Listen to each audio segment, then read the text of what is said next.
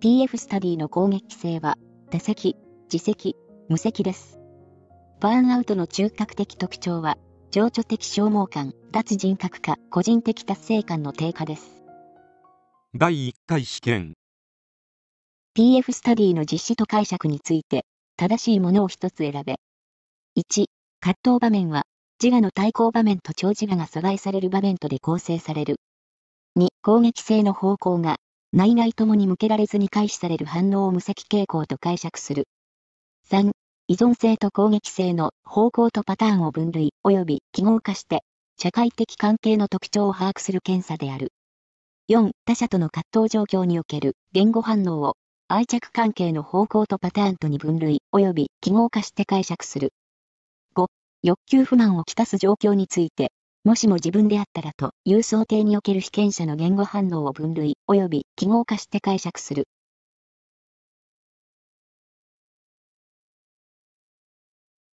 正解は、2、攻撃性の方向が、内外ともに向けられずに開始される反応を無責傾向と解釈する。1、PF スタディの場面内容は、自我対抗場面と長自我、両親の阻害場面で構成されるのではなく、自我の阻害場面と長自我、両親の阻害場面で構成されます。自我の阻害場面は、人為的、非人為的な障害によって自我が直接阻害されて欲求不満を招きます。長自我、両親の阻害場面では、他者から非難、質問され、長自我、両親が阻害されて欲求不満を招きます。2、PF スタディは、攻撃性の方向と攻撃型の組み合わせで行います。攻撃性は、多席、自責、無責です。車が通り過ぎて、水たまりの水が跳ねて自分にかかった場合。打席、あなたのせいです。クリーニング代を払いなさい。自責、道の真ん中を歩いていたから自分が悪い。無責、誰にも責任はない。仕方がなかった。攻撃性の方向が内外ともに向けられずに開始される反応を無責傾向と解釈します。攻撃型は、障害優位型、自我防衛型、要求固執型です。障害優位型、水たまりがあったせいだ。自我防衛型、自分の服が汚れた。被害に遭ったのは自分だ。要求個室型、服が汚れたのできれいにしなければならない。3、依存性と攻撃性の方向とパターンを分類及び記号化して、社会的関係の特徴を把握する検査ではなく、性格、人格の特徴の評価を行う検査です。4、他者との葛藤状況における言語反応を愛着関係の方向とパターンとに分類及び記号化して解釈するのではなく、攻撃性の方向と攻撃性の型との組み合わせで解釈します。欲求不満をきたす状況について、もしも自分であったらという想定における被験者の言語反応を分類及び記号化して解釈するのではなく評価します。第1回追試バーンアウトについて正しいものを一つ選べ。1、バーンアウトの中核的な特徴は不安である。2、バーンアウトが最も多い職種は生産技術職である。3、バーンアウトを初めて提唱したのは C、マスラッハである。4、バーンアウトした人は他者に対して無関心になりやすい。5、バーンアウトにおける情緒的消耗感とは自分への不信や疑惑が生じる状態を指す。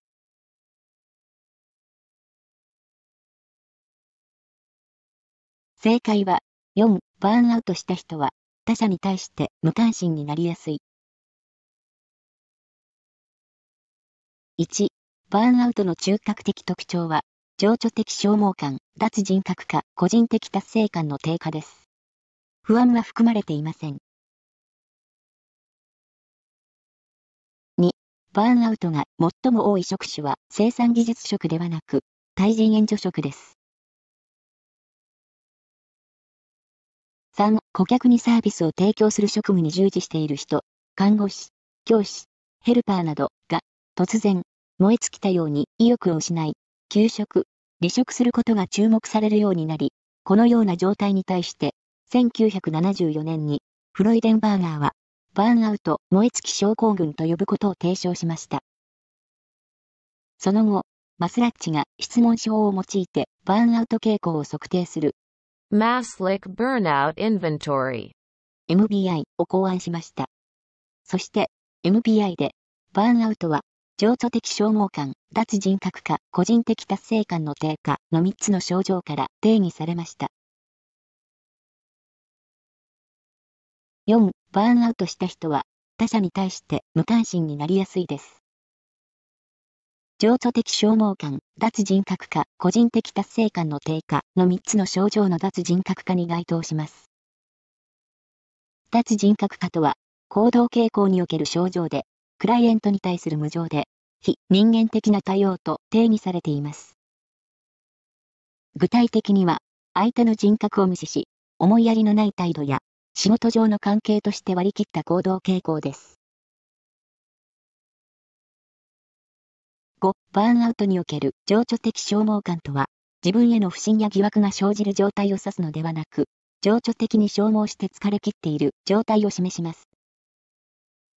自分への不信や疑惑が生じるのは、情緒的消耗感、脱人格化、個人的達成感の低下の中の個人的達成感の低下に該当します。第2回試験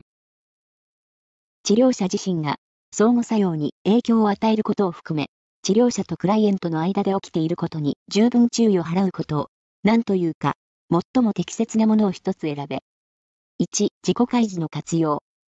2、治療同盟の確立。3、応用行動分析の適用。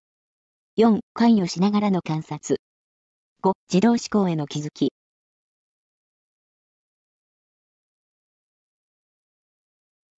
正解は、4、関与しながらの観察。設問は、相互作用に影響を与えるということなので、関与しながらの観察の説明文となります。1、自己開示の活用。2、治療同盟の確立。3、応用行動分析の適用は大切なことですが、設問の説明とは異なります。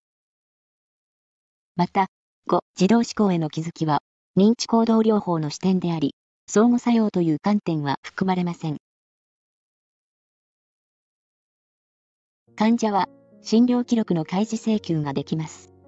関与しながらの観察は深く巻き込まれることです。第3回試験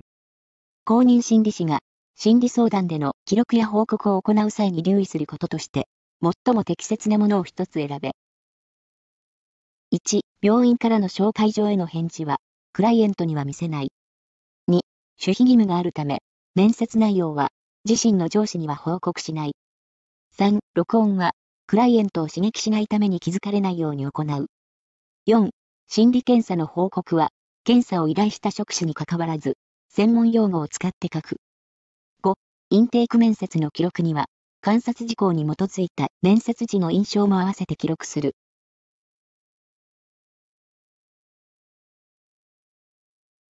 正解は、5、インテーク面接の記録には、観察事項に基づいた面接時の印象も合わせて記録する。1、病院からの紹介状への返事は、クライエントから開示を求められれば開示しなければなりません。診療情報の提供等に関する指針では、医療従事者等は、患者等が患者の診療記録の開示を求めた場合には、原則としてこれに応じなければならないと規定されています。よって、紹介状への返事も同等の扱いとなります。2、守秘義務があるため、面接内容は自身の上司には報告しないというのは不適切です。カウンセリングに問題があった場合、責任を取るのは上司です。3、録音は、クライエントを刺激しないために気づかれないように行うのは不適切です。クライエントの許可を取らずにカウンセリングを録音するということはありえません。4. 心理検査の報告は、検査を依頼した職種にかかわらず、専門用語を使って書くのは不適切です。専門用語に詳しくない他職種と情報を共有することもありますので、誰にでもわかる表現をする必要があります。5. インテーク面接の記録には、観察事項に基づいた面接時の印象も合わせて記録するのが重要です。面接に不満的なのか、不安そうにしているのかなど、クライアントの態度から受ける印象や、外見から受ける印象などを記録することによって、クライアントのイメージが伝わりやすくなります。第4回試験 HS サリバンの関与しながらの観察を深めていくために必要なことについて、最も適切なものを一つ選べ。1、自分の中立的な立ち位置が揺れ動かないよう努めること。2、自分のその場での言動と関係づけて、クライアントの反応を捉えること。3、自分の主観に現れてくるイメージをもとにしてクライアント理解を進めること。4、観察の精度を高めるドームとして、標準化された検査の導入を積極的に進めること。5、これまでのやりとりの流れから切り離して、今、ここのクライアントの感情を理解すること。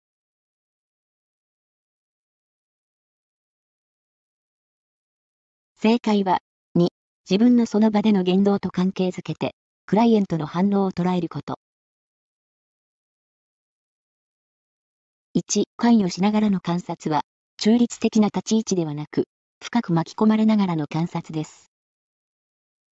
2、自分のその場での言動と関係づけて、クライアントの反応を捉えることとは、関与しながらの観察です。支援者の言動が、クライアントに影響を与え、クライアントの反応もまた、支援者に影響を与えます。3、サリバンは、自分の主観に現れてくるイメージをもとにして、クライアント理解を進めることに対しては、否定的な立場をとっています。4、観察の精度を高めるドームとして、標準化された検査の導入を積極的に進めることではありません。サリバンは、客観的観察のようなものは存在せず、関与しながらの観察しかないと述べています。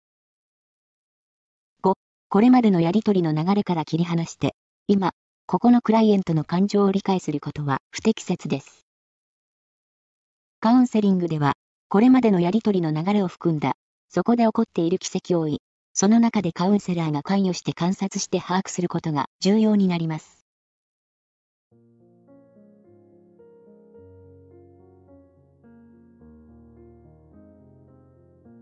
PF スタディの攻撃性は、手席、自責、無責です。バーンアウトの中核的特徴は、情緒的消耗感、脱人格化、個人的達成感の低下です。患者は、診療記録の開示請求ができます。関与しながらの観察は、深く巻き込まれることです。